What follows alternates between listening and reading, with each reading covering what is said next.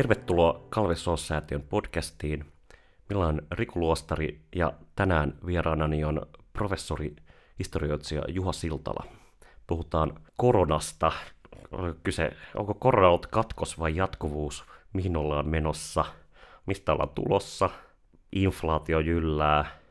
U- uusi lama on jo tulossa, ellei ole jo tullut. Va- vaikka vanhastakaan ei olla vielä ehkä päästy. Ja sota totta kai on kaikkien huulilla korona ehkä jo vähän unohdettu. Kenelläkään ei ole ratkaisuja. Juha Siltala, miten pandemia muutti talouden, globaalitalouden asetelmia? Tai jos ensin ajatellaan, että mihin suuntaan oltiin menossa ennen pandemiaa? Oikeastaan pandemia elvytyksineen, kvantitatiivisine rahapolitiikkoineen ja pelkoineen toi vain korostetusti päivänvaloon sen, mitä oli jo tehty edelliset kymmenen vuotta Euroopassa, Yhdysvalloissa sitäkin kauemmin. Keskuspankkivetoisen talouden, jossa halpa korkoympäristö on kaiken A ja O. Ja vaikka sanotaan, että uusi liberalismi kuihduttaa valtion, niin valtion rooli pandemia-aikana vasta todella korostui markkinoiden toimivuuden takaajana, markkinoiden viimekätisenä takaajana, viimekätisenä yritysten olemassaolon takaajana. Mutta pandemia, kuiduttiko se sitten uusliberalismin, jos nyt paljastui, että valtio onkin taas tarpeellinen, kuten ehkä toisaalta myös just finanssikriisissä oli vastaava asetelma. Tokko se kapitalismia miksikään muutti siinä mielessä, että sijoitukselle on saatava voittoa ja vertailukelpoista voittoa. Tämä uusliberalismin aika on ollut Jonathan Leviite siteeratakseni omaisuusarvotaloutta. Eli velkapivulla on johdettu likviditeettiä, otettu luottoa siinä toivossa, että joskus tulevaisuudessa tälle luotolle saadaan katteeksi tuottavaa toimintaa. Ja jos koko pankkitoiminnan idea on velkavipu, se, että pankin oma pääoma joskus alkujaankin oli ehkä kymmenesosa johdetun rahan määrästä, niin uusliberaalin finanssitalouden ja varjopankkitalouden aikana se on voinut kuihtua neljänteen kymmenenteen, ehkä sadanteen osaan. Yhä suurempi velkavipu, yhä suuremmat riskit, mutta yhä suuremmat tuotto-odotukset. Ja tätä aikakauttahan on leimannut buumit ja bustit. Siinä on ollut jyrkkenevää aallokkoa, jyrkkeneviä liikkeitä ylös ja alas ja joka kerta on huudettu keskuspankkia ja valtioita apuun. Ja pandemia oli vaan lisää tätä samaa entistä suuremmassa määrin ja kaikkialla. Ja sitten tämä tämmöinen elvytysvipu jäi päälle. Oikeastaan oli itsestään selvää, että ei letkuja voida irrottaa. Potilas jää tiputukseen tämän jälkeenkin. Siinä vaan mietittiin, että jatkuuko se vaikkapa EUn yhteinen velka tai yhteinen vastuu vihreänä elvytyksenä vai jonain muuna. No sitten se jatku sotaelvytyksenä, johon toki liittyy myös kestävän energiatalouden puolensa. Kymmenen vuotta kuitenkin, tai melkein kymmenen vuotta finanssikriisin jälkeen tämä niin kuin avokätinen quantitative easing ja tavallaan niin kuin velan hivutus, elvytys oli niin kuin valtavirta politiikkaa. Toisaalta se ei kiertänyt reaalitalouteen, se raha vaan jäi pyörimään niin kuin osakearvoissa. Pitkä, paljon oli nimenomaan sitä, että tuottavien sijoitusten puutteessa firmat lähinnä halvalla rahalla osti omia osakkeita ja sitä kautta nosti niiden arvoja ja niin edelleen. No, ja niin, sitä... Unohtamatta asuntomarkkinoiden mm, ylikuumenemista. Kyllä. Ja, ja se oli siis tämä niinku, niinku omaisuusarvoinflaatio oli niinku, hyvin merkittävää. Nyt, ja sitä ei koettu edes ongelmaksi, niin, niin kuin niin. palkkainflaatio. Ja itse asiassa päinvastoin se oli, se, oli, se oli merkki talouden tervehtymisestä, vaikka palkkatyön näkökulmasta voidaan puhua niin kuin hukatusta vuosikymmenestä ja sekulaarisesta stagnaatiosta ja niin edelleen. No nyt inflaatio on palannut, ja myös inflaatio, joka koskee nimenomaan kulutustuotteita, ennen kaikkea energian hintaa, ruokaa ja tällaista. Miksi? Miksi inflaatio on nyt tota, niin kuin palannut, vaikka rahaa kuitenkin pumpattiin niin kuin kymmenen vuotta ilman, että... Niin no itse asiassa näinhän piti käydä. Investointipankkiirit ja sijoitusasiantuntijat on kirjoittaneet parikymmentä vuotta kirjoja, joissa on paroitettu, että kohta tämä kupla puhkeaa ja hyperinflaatio räjähtää silmille ja antaneet samalla sijoitusneuvoja tämän todellisen karhumarkkinan varalta. Antaneet neuvoja sijoittaa kultaan, hajauttaa arvoyhtiöihin, jotka tuottaakin jotakin oikeasti, jotakin tarpeellista, samaten kuin maaomaisuuteen ja valikoiden myös kiinteistöihin kasvukeskuksissa. Mutta joka tapauksessa se, että eihän näin voi jatkua, tunnelma on ollut tuolla odottamassa jo ennen pandemiaa. Nyt on pitkään selitetty, että inflaatio oli vain toisaalta patoutunutta kysyntää, toisaalta katkeilevia tuotantoketjuja ja Kiinaan ruuhkautuneita kontteja ja ties mitä. Sitten tuli Ukrainan sota ja korkea energiahinta nousi siitä edelleen. Nyt se ongelmallinen osa näyttää olevan Sari sairaanhoitaja. Se, että Yhdysvalloissa palvelualoilla tuli palkkainflaatio. Palvelualoilla se oli jopa 10 prosenttia pelkkänä korona-aikana. Ukrainan sotaa ennen. Ja sitten meillä nyt hoitajajärjestöt nosti kissan pöydälle esittäen jotain enemmän kuin yleinen linja, joka oli paria prosenttia, eli alle inflaation tason.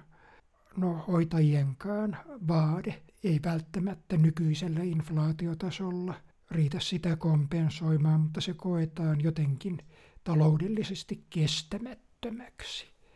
Siinä se on se koko kysymys, että raha ei enää kenssiläisesti voi kiertää palkkojen mm, kautta kysynnäksi Eli aiheuttamatta ongelmaa. Kaikki muut talouden osa-alueet, pää, pääoma ja, ja tavallaan niin kuin materiaalien niin kuin hinnat ja niin edelleen, niin ne on, vaan, ne on tavallaan objektiivisia tosiasioita, niille ei voi mitään, mutta sitten tämä niin kuin jotenkin niin kuin palkat nimenomaan, nämä on moraalisia ja nämä on poliittisia ja, ja se on niin kuin edesvastuuttomuutta ja ahneutta ja ties mitä esimerkiksi niin kuin suomalainen media on freimannut näitä, näitä tota, niin kuin palkkavaatimuksia. Ja sitten toisaalta ongelmallista on sekin, jos kulutuskysyntä jää liian alhaiseksi, mikä on ollut laita Kiinassa, jossa on säästetty ja investoitu liikaa vaikkapa aavekaupunkeihin – kaikenlaiseen betonielvytykseen, Evergranden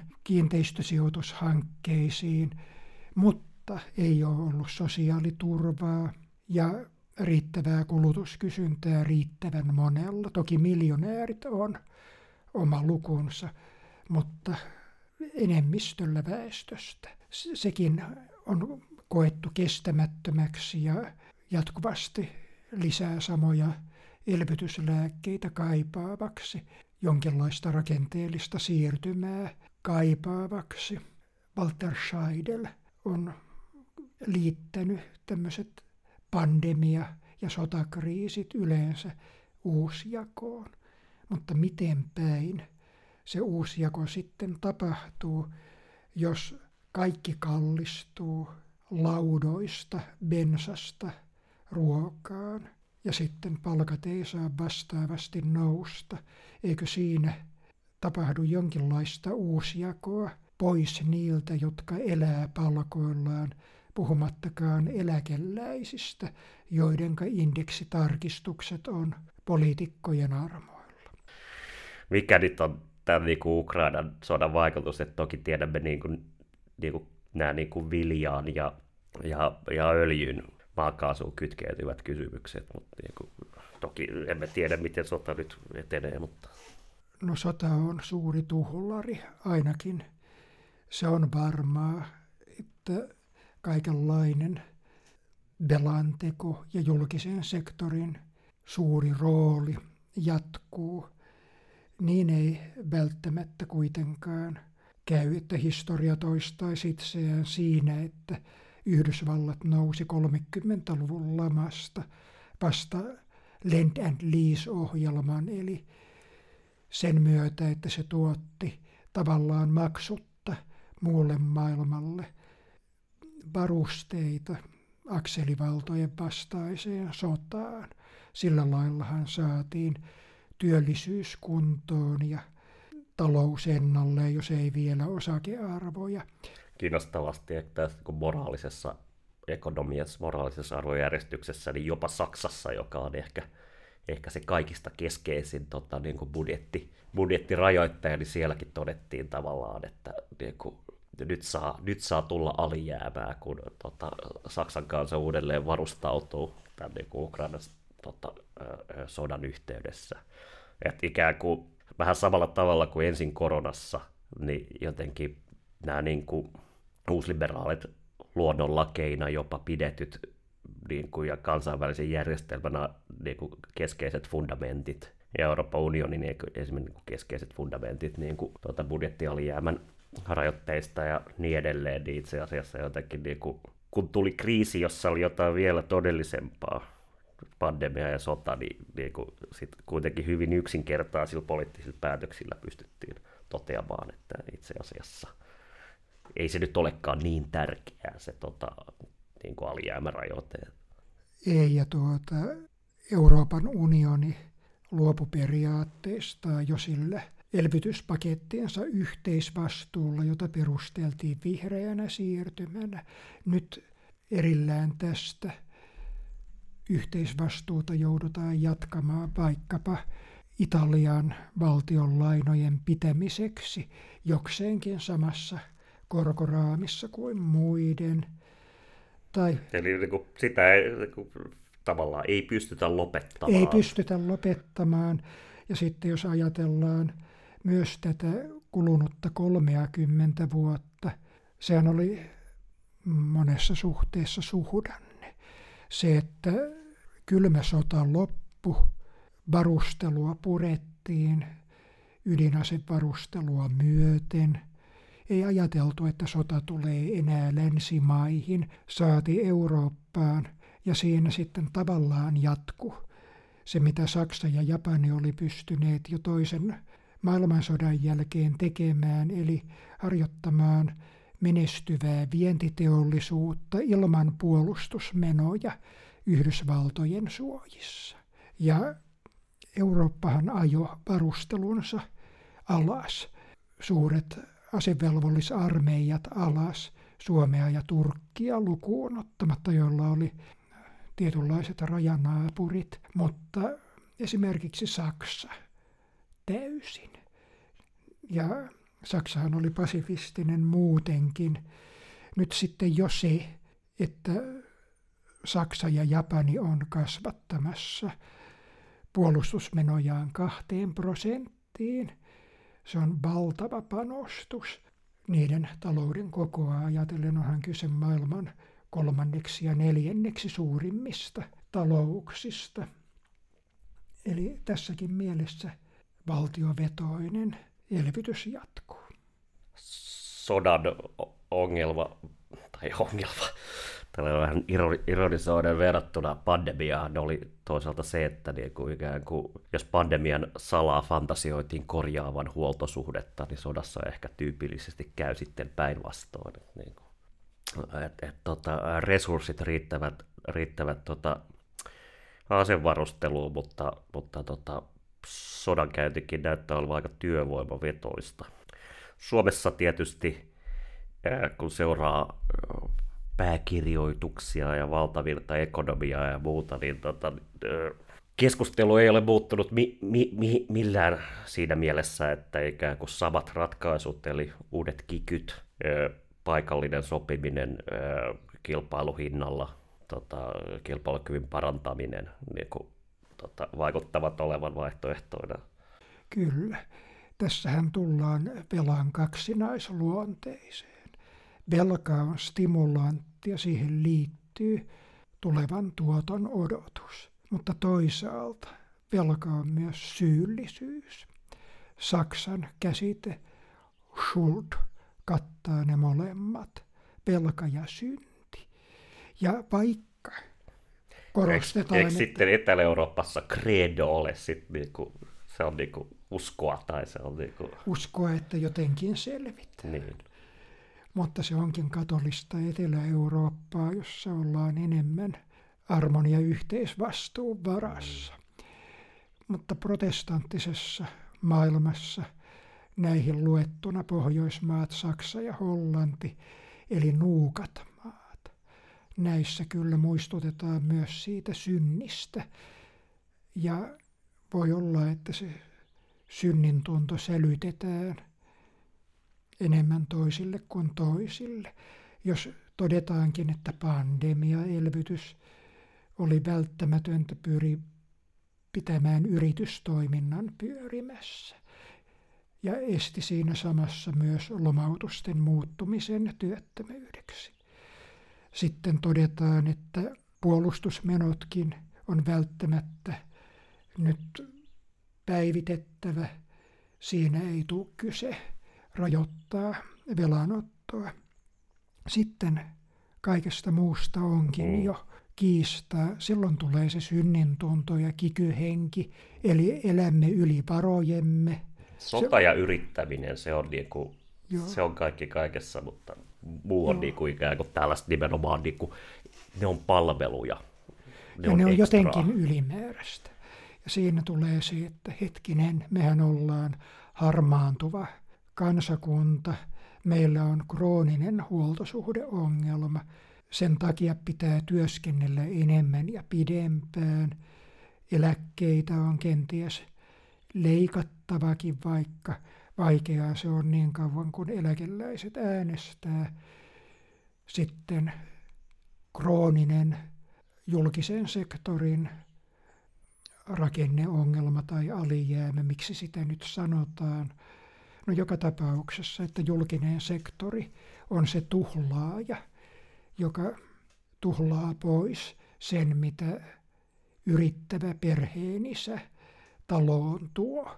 Mm. Ja tässähän on se, että meillä on ollut vasemmistovihreä hallitus, joka oikeastaan ei saanut paljoakaan harjoittaa vasemmistovihreää ohjelmaa. Sen alkaessa jo näytti jo hyvä suhdanne kääntyvän huonoksi, jolloin edessä olisi kuitenkin vaan säästöjä ja saneerauksia. Ja muistutettiin, että edellisen hallituksen tuomia säästöjä ei nyt pidä syödä. Sitten tuli pandemia, okei, oli välttämättä kulutettava ja pyrit, pidettävä yhteiskuntaa pyörimässä, turvattava kaikenlaiset koronatestit ja rokotteiden hankinnat. Sitten tuli sota ja sekin vaati omat panostuksensa. Ja mistä tässä nyt sitten säästetään? Säästetäänkö sitten siitä hoitotyöstä, joka oli jo kovin ohutta, niin kuin pandemia paljasti kehittyneissä länsimaissa. Eihän täällä ole löysiä resursseja. Ja epidemioiden seuranta ja ennakointi. Ja toki ajatus, Sekin oli lyöty laimin. Ajatus veroasteen nostamisesta tai ennen kaikkea pääomatulojen verottamisesta on täysin mahdotonta. Et, et, sieltä ei voi missään nimessä tulla mitään. Suomessa edelleen vaikka ollaan niin kuin oltu tässä pitkän velkavivun ajassa, niin tämä jotenkin Snellmanilainen fantasia siitä, että pääomaköyhyys on itse asiassa kaikista keskeisin ongelma. Ja, Joo. ja kuitenkin pääoman ylitarjonta oli pitkät ajat se ongelma, että pääomalle ei tahtonut löytyä tuottavia sijoituskohteita ja juuri tästä syystä yhtiöt osti omia osakkeitaan takaisin ja koko ajan oli uhkaamassa se, että ei tämä taso voi näin jatkua. Pandemian aikana tuli kuitenkin esiin eräitä veroehdotuksia. Yhdysvalloissa Bidenin hallinto nosti esiin sen, että kansainvälinen yritysverokanta pitäisi saada 15 prosenttia ja estää veroparatiisi sijaintipaikkakilpailu. Se hanke sai jonkin verran enemmän tuulta purjeisiinsa kuin Bidenin muut elvytyspaketit. Toinen, mikä on edennyt koko ajan, on, että alustatalouden monopoli- tai oligopoliyhtiöiden tulot voitaisiin verottaa siinä maassa, missä ne on tehty. Applet ja Googlet ja Amazonit ja mitä kaikkia. Tosin osassa alustatalouksia, kuten näissä ruokalähettifilmoissa ja sitten taas Netflixissä ja vastaavissa, niin tämä jo pienen tota, ohjauskoron nosto on aiheuttanut valtavaa panikkia, koska se niin bisnesmalli, joka on perustunut siihen, että kymmenen, ky, kymmenen vuotta ollaan tavoiteltu monopoliasemaa niin kuin, tota, kilpailemalla muita pois niin kuin, ikään kuin tappiollisella toiminnalla, niin itse asiassa tota, sekin on ollut täysin koukussa tähän halpaan rahaan, mitä on ollut tarjolla. On, ja sen huomasi heti, että Tämä oli ennen pandemiaa näin, niin pandemian jälkeen, että Fed, kun ilmoittaa neljänneksen koronnostosta, kaikki järkkyy.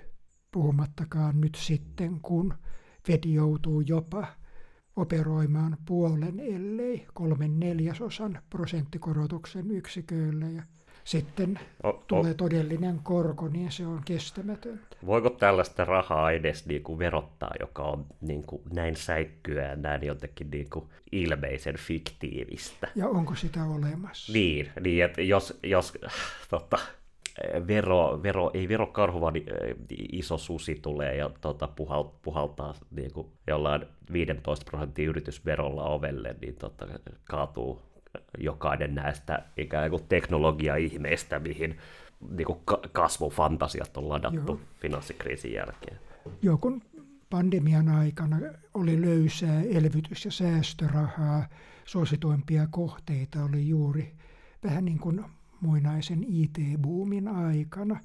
Paljon lupaavat IT-yhtiöt, joilla vielä ei ollut sitä mm. arvontuotantotoimintaa, että oltaisiin nähty, mihin ne pystyy. Itse buumin aikaa sentään kuitenkin niin kuin osa, osa niistä sijoituksista kiersi palkoiksi, jotka sitten, jos nyt ainakin alkoholiteollisuutta niillä tuettiin, mutta ikään kuin, että niin kuin siellähän oli vielä niin kuin jonkinlaista palkan nousua. Mutta... Yhdysvalloissa ja meillä kyllä. Meillä oli Nokia-buumi siihen niin. aikaan. Alustataloudessa taas niin kuin, niin kuin itse asiassa se kun miettii jotain taksialaa ja vastaavaa, niin ikään kuin Joo.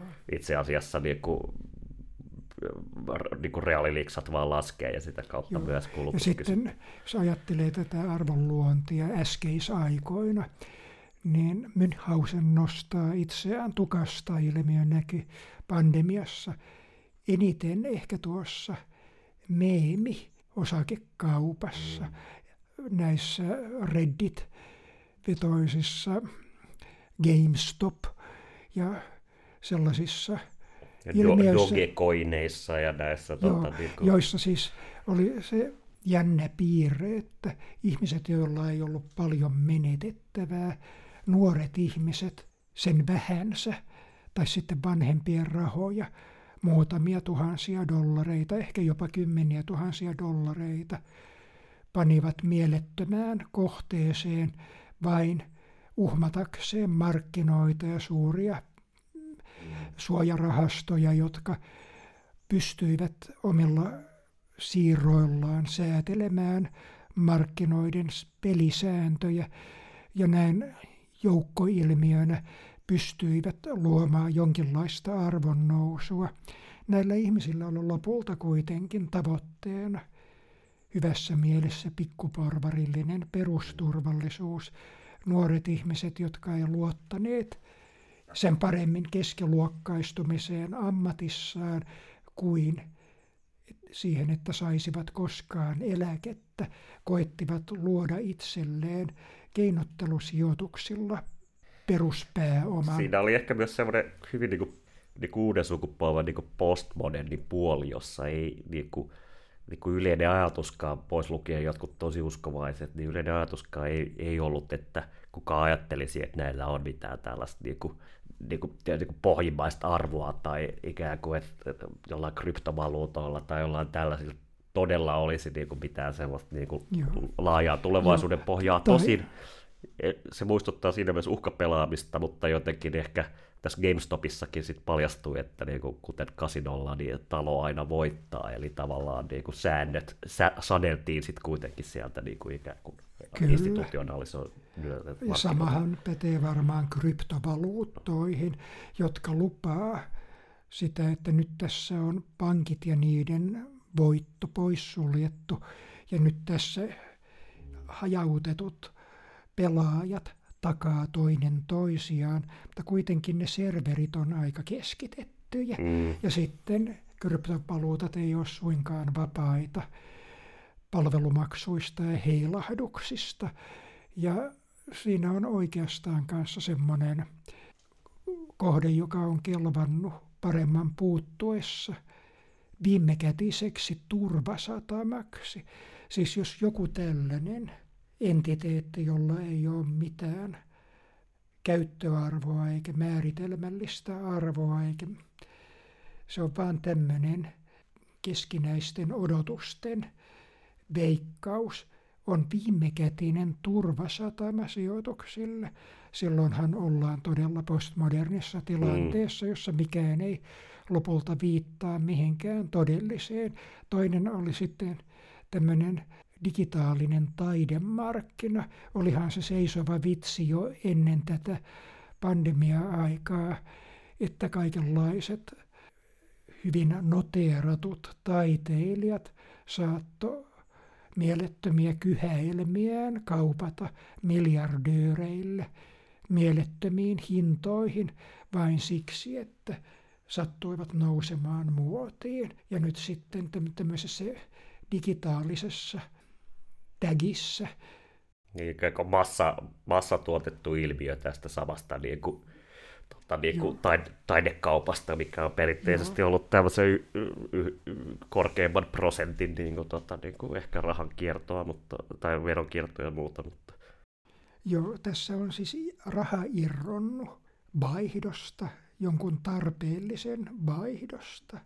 Ja sitten se on irronnut myös jostakin no sanoisinko työstä. Eli jos mietitään sitä täysin päinvastaista taloudellista ilmiötä tässä pandemiassa, joka nämä niin hoitajat, sairaanhoitajat, lähihoitajat ja sitten palkkakysymys, niin se työ varsinkin tässä kontekstissa oli niin fundamentaalisen tarpeellista, että olisi ollut jopa niin kuin lakkoilu olisi ollut tietysti mielessä niin kuin moraalisesti kestämätöntä, vaikka tällaisen niin kuin työmarkkinalogiikan mukana juuri pahimpaan pandemia-aikaanhan tavallaan hoitajien kannattaisi lakkoilla, koska silloin se niin kuin, ikään kuin työn kysyntä on, on, on niin valtavaa, mutta sitten sit, tämä on niin kuin yhteiskunnallisen arvostuksen näkökulmasta niin, niin kuin tärkeää, niin sitä ei voinut tehdä. Ja sitten kun se momentti on nyt mennyt ja ikään kuin sota korvasi pandemian, niin nyt jälleen voidaan hoitajille to- todeta, että kyllä me haluttaisiin maksaa, mutta kansantalous ei salli.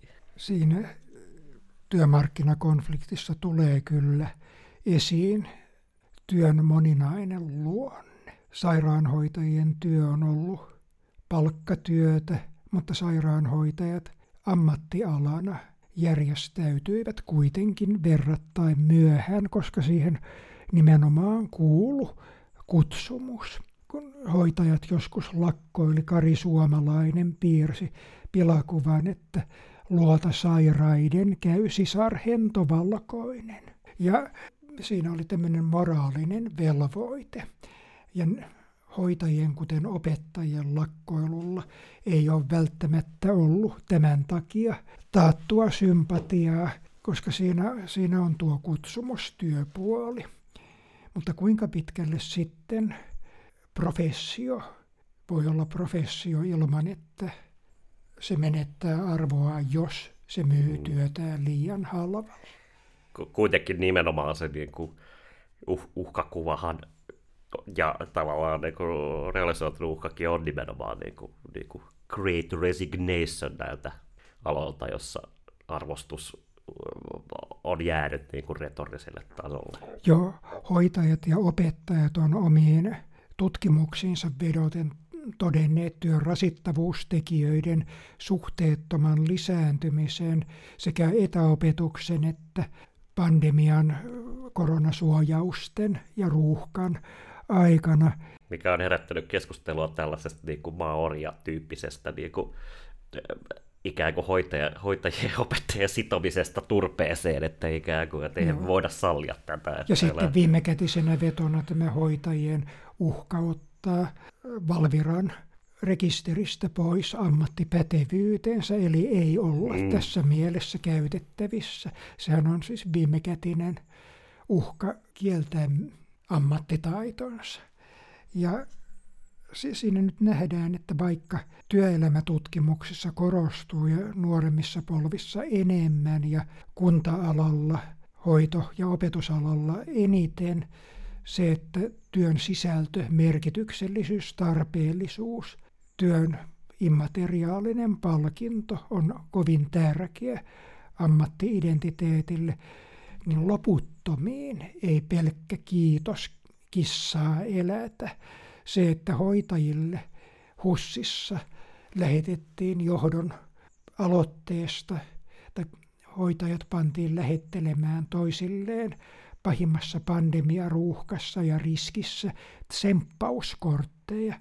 Se koettiin peräti loukkaavana, että tarpeellisten resurssien rekrytoinnin sijasta tai palkkakompensaation sijasta – tällaisilla koitetaan kannustaa aikuisia ihmisiä, niin siinä tulee esiin vähän kaikenlaista muutakin, että ammattilainen pyrkii myös siihen, että ei tulla sanomaan, että siinä työssä on professionaalista itsenäisyyttä. Ja sekä hoitajat että opettajat on valittaneet sitä, että uusi julkishallinto on tehnyt johtamisesta sekä sekavaa että byrokraattista ja kasvattaneet kaikenlaisia kontrollitasoja, ennen muuta hankehumppaa, kehityshankkeita ja kaikenlaista joutavaa oheistoimintaa, joka on pois itse siitä palkitsevasta potilaan ja oppilaan kanssa tehtävästä työstä, niin että tämä oheistoiminta vaikkapa kaikenlainen apotin kanssa askartelu tai, tai, tai, tai Vilman mm. täyttäminen opettajalle vie su, suuren osan ajasta ja työ ei sitten tuukkaan niin hyvin tehtyä, että se palkitsisi tekijäänsä niin kuin ammattityö palkitsee, jota paitsi siitä puuttuu se professionaalinen itsesäätelymahdollisuus, nimenomaan tahdin säätely että vaikka suomalainen työelämä onkin uskomattoman joustavaa, mitä tulee työaikapankkien kokoamiseen ja työssä kehittymisen mahdollisuuksiin, se on varmaan maailman parasta, niin tässä työtahdissa ja työnjaossa joustoa onkin huomattavan paljon vähimmän ja vähiten. Sitä on nimenomaan näillä kriisiytyneillä kunnallisilla aloilla, opetus- ja hoitoalalla. Ja tietysti niin kuin, jos se olisi mahdollista, mitä se ei tietenkään, kun Hesarin pääkirjoituksella niin ole, niin ikään kuin tässä olisi myös sellainen, kun mietitään esimerkiksi, kun keskustelin Sami Outisen kanssa tästä, että niin kuin 90-luvun lamaan asti oli tämä niin kuin kuntien työllistämisvelvollisuus, niin tästähän, tästähän löytä, löytyisi aika monta piilotyöpaikkaa, ikään kuin julkisen työntekijöiden avustajiksi, niin kuin, jotka voisivat ikään kuin, niin kuin tehdä tätä työtä, mutta sehän olisi kallista. Joo, tässä tullaan yhteen kapitalismin paradokseista. Kapitalistinen tuottavuus erotukseksi sosialistisesta tehottomuudesta tai japanilaisen jo menneen klienttiyhteiskunnan tehottomuudesta on teknisessä tuottavuudessa eli työn korvaamisella, korvaamisesta pääomapanoksilla, teknisellä tuottavuudella.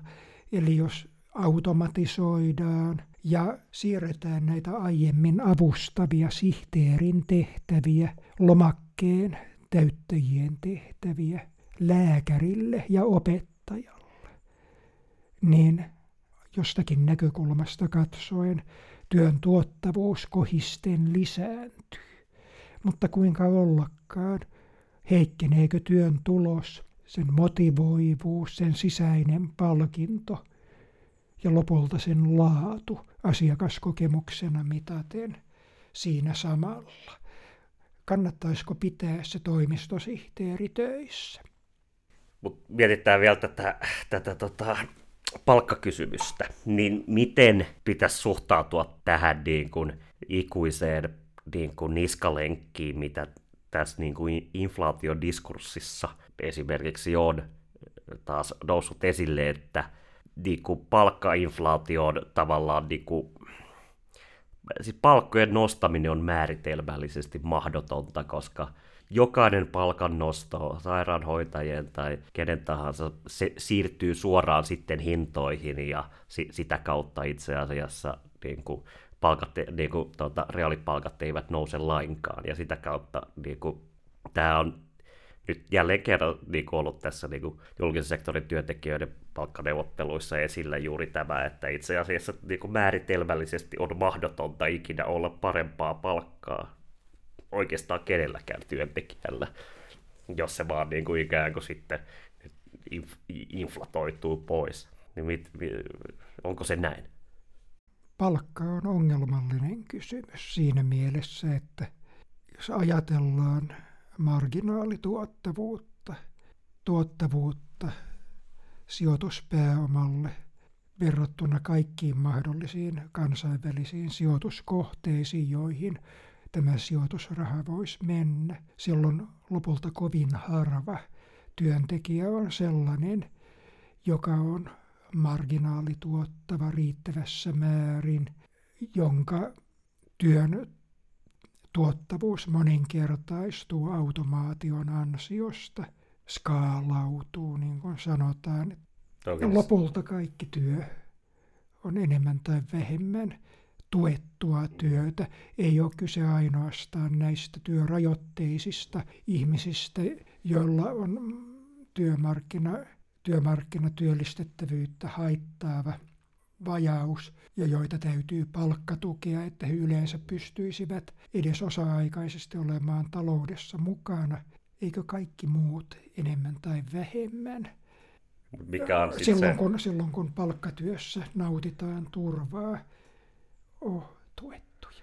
Mikä on se, sit se, jos 80-luvulla vielä puhuttiin nimenomaan solidaarisesta palkkapolitiikasta ja nimenomaan niin kuin tällä ajatuksella, että korkeamman tuottavuuden työstä ikään kuin tuetaan matalamman tuottavuuden työtä, joka silti on niin kuin yhteiskunnallisesti arvokasta ja näin, niin mikä on sitten se jotenkin niin kuin poliittinen mekanismi tai, tai jotenkin niin kuin edes semmoinen niin kuin perustelu, argumentti, tie ikään kuin jotenkin tällaisen ajattelun, tällaisen suhtautumisen niin kuin jotenkin miten näin voitaisiin uudelleen ajatella, eikä esimerkiksi juuri, että niin kuin, halutaan kyllä sairaanhoitaja ja opettaja ja toisaalta ei olla valmiita niistä maksamaan mitään. Niin... Viime kädessä se on poliittinen järjestely. Se, että muutamana kymmenenä vuotena oli solidaarista palkkapolitiikkaa 1966 1990 välillä alimpien tulodesiilien tulot nousi suhteessa enemmän kuin ylempien. Se oli myös vasemmisto dominanssin aikaa Suomea ajatellen, jos ajattelee ihan hallituspohjia. Ja AY-liike oli silloin mahtinsa huipulla ja järjestäytymisaste huipulla. Se yleensä, että kiertääkö kansantalouden kakusta suuri osa palkkojen kautta, niin se on poliittinen järjestely. Palatakseni tähän Kiinan esimerkkiin, että investoidaan liikaa rakennuskantaan, infrastruktuuriin ja liian vähän maksetaan eläkkeitä, sosiaaliturvaa ja liian vähän kiertää palkkojen kautta kulutukseen, kotimaiseen kulutukseen. Sekin on poliittinen järjestely. Ja jos ajattelisi, että palkkatyöhän ei sellaisenaan olisi koskaan mitään muuta kuin tarvittaessa käyttöön tuleva päiväläinen, joka loput aikaa odottelisi omalla riskillään sadonkorjuuhuippua. Se, että ihmisiä yleensä työllistetään päätoimisesti ja kokoaikaisesti ja taataan tätä kautta jonkinlainen ontologinen perusturvallisuus. Se on ollut puoleksi poliittista, vain puoleksi taloudellista.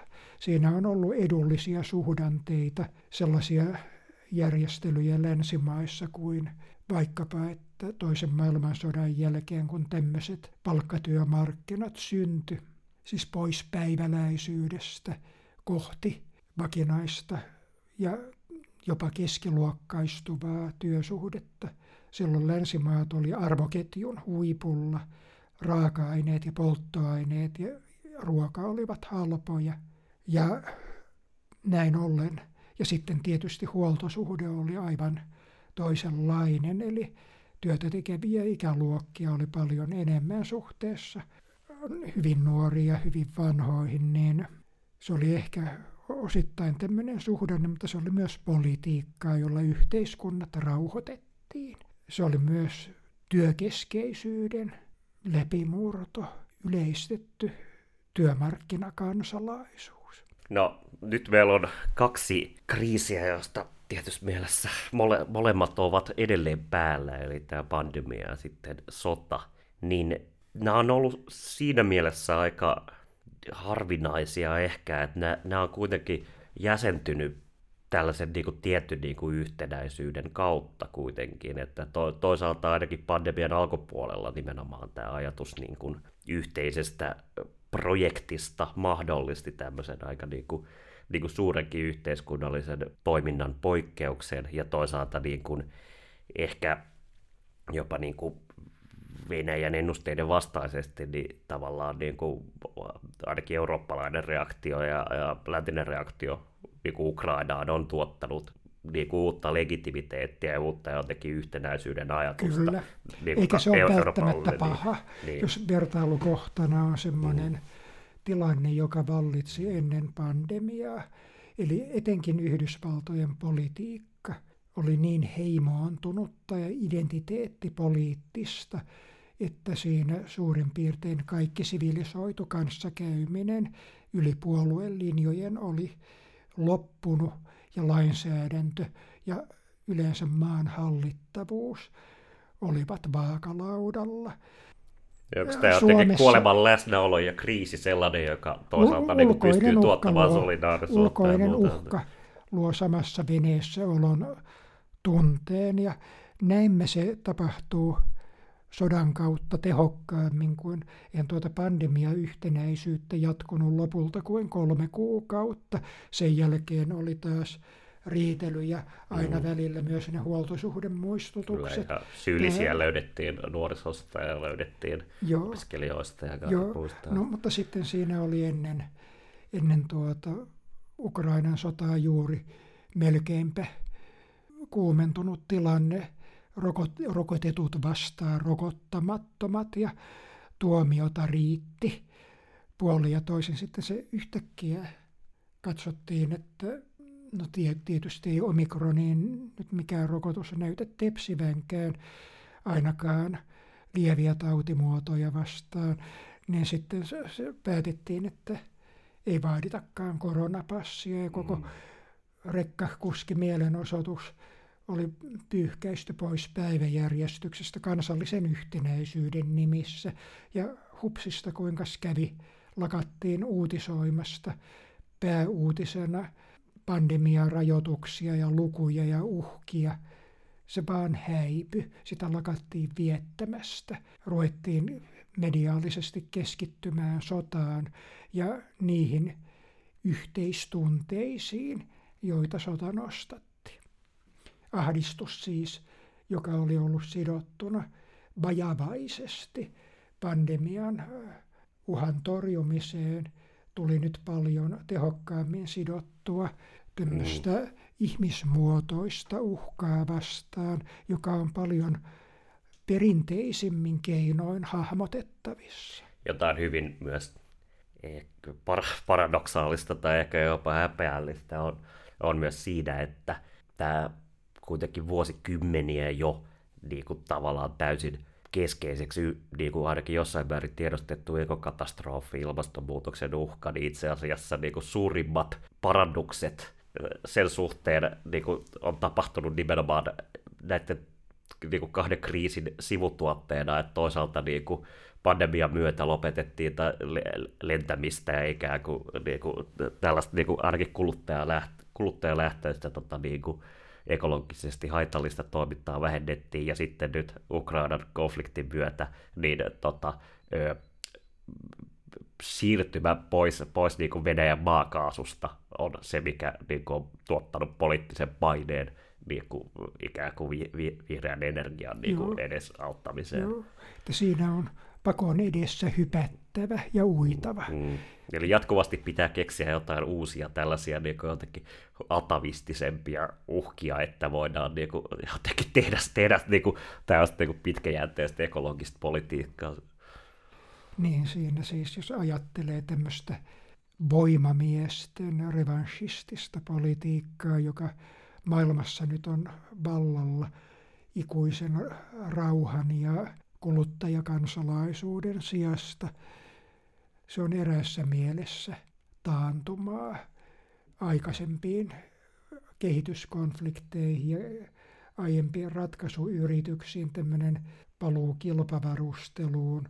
Mutta tuota... Miksi voimamiehet on nimenomaan niin kuin jotenkin öljyn ja, ja, ja metsien hakkaamiseen ja jotenkin tällaiseen? Nämä on niin kuin missä, missä, missä ovat strongmanit, jotka tavallaan niin kuin, nimenomaan niin kuin, ovat jotenkin niin kuin, ekologia ja jotenkin niin kuin, ikään kuin kamppailu tapahtuisi tämmöisenä jollain heideggerilaisena niin kuin luontosuhteena. Niin siis pandemia-aikana se suurin uutinen oli minusta Suomessakin, vaikka se uutisoitiin vain hyvinä lomailusäin, 80 päivää kestänyt helleaalto. Mm ja mitä nyt para-aikaa Espanjassa ja Ranskassa ja Intiassa kohdataan ihmiselle sietämättömiin mittoihin noussut helle. Ja nämä on kuitenkin muka sivuseikka. Siinä on kuitenkin lopulta nämä vähemmän tärkeinä pidetyt lajikadon pysäyttäminen, hiilinielujen laajentaminen ja lajien välisen rinnakkaiselon järjestäminen sellaiseksi, että zoonoottien ei tarvitse vaihtaa isäntä eläintä ja tuottaa yhä uusia pandemioita. Ne on ehkä ne tärkeimmät. Ja sitten jos ajattelee, että yksi askel taaksepäin, kaksi askelta eteenpäin, jos sitten tuo tuommoinen sotaregressio – se, että nyt on varustauduttava hyvin perinteisiä uhkia vastaan, tuottaakin sitten kaksi askelta eteenpäin. Eli on pakko kuitenkin energiantuotanto saattaa kestävämmälle vetypohjaiselle, aurinkopohjaiselle kannalle. Ja sitten ruoantuotanto siirtää kohti monenlajista vuoroviljelyä, jossa maaperä kestää ja joka on lähempänä. Ja luovutaan ehkä siitä etuudesta, mikä uusliberalismin aikana oli, että kontin kuljettaminen Shanghain ja Rotterdamin välillä tuli halvemmaksi kuin sen kuljetuttaminen rekalla 100 kilometriä Euroopassa niin, että lähellä on taas lähellä. Ehkä valinnanvara vähenee, työjako vähenee, mutta vastaavasti parhaimmillaan ne todella tarpeelliset työt voi tulla hinnoitelluksi tässä järjestelmässä uudestaan. Ja jos ottaa sen työn identiteettiä luovan puolen myös huomioon, niin yhä useampi ihminen on silloin tarpeellinen, kuuluu yhteisöön tätä kautta ja saa siitä tunnustuksen. Silloinhan kuivaisivat myös identiteettipoliittiset vihanlähteet, eli tunne siitä, että minä en saanut verrattuna toiseen minulle kuuluvaa osaa ja tuo toinen jotenkin vei osani. Joo, eli tota, tähän, tähän, tähän olisi hyvä lopettaa. Tota, tota, ensinnäkin kaikille kiitos, jotka ovat tätä sarjaa kuunnelleet ja kiitos Juha Siltala keskustelusta.